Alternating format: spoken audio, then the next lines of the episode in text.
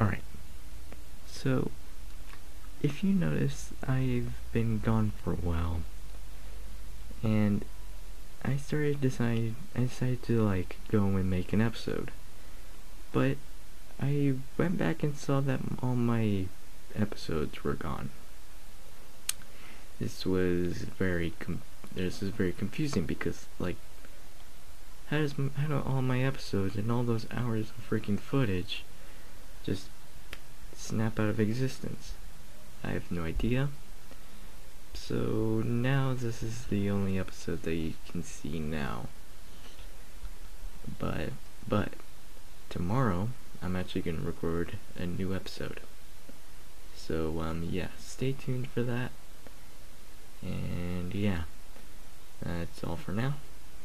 Until next time, this is Scary Regan.